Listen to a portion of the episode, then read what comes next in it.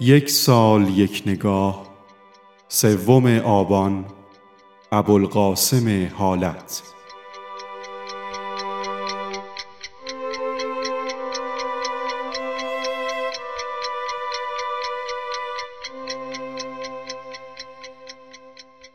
ابوالقاسم حالت شاعر مترجم و تنز پرداز توانای معاصر در سال 1293 در تهران به دنیا آمد.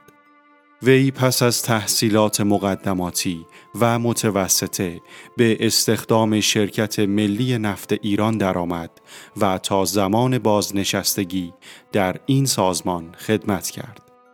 ابوالقاسم حالت در جوانی به فراگیری زبان عربی پرداخت و در سال 1314 هجری شمسی به شعر و شاعری روی آورد و به سرایش شعر در قالب کهن و تذکر نویسی همت گماشت. دیوان حالت مشتمل بر قطعات ادبی، مصنوی ها، قصاید، غزلیات و رباعیات است.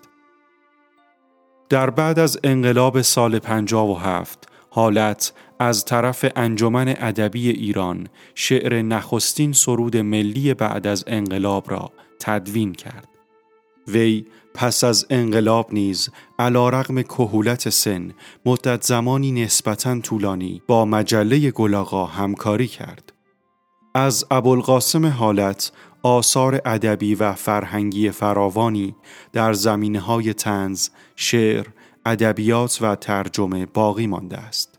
از جمله ترجمه های معروف او مجموع تاریخ کامل ابن اسیر در 23 جلد و از مجموع اشعار او می‌توان به مجموع فکاهیات حالت دیوان ابوالعینک گلزار خنده و دیوان شوخ اشاره کرد او سرانجام در سوم آبان ماه سال 1372 بر اثر سکته قلبی درگذشت.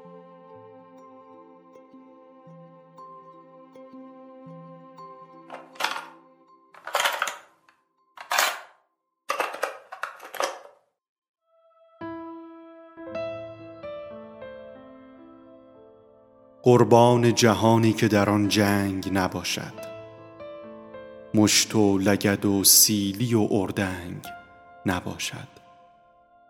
از وحشت بمب اتم و توپ و مسلسل پیوسته به پا خار و به سرسنگ نباشد. با هم نستیزند سپیدان و سیاهان دعوا سر نام و نسب و رنگ نباشد.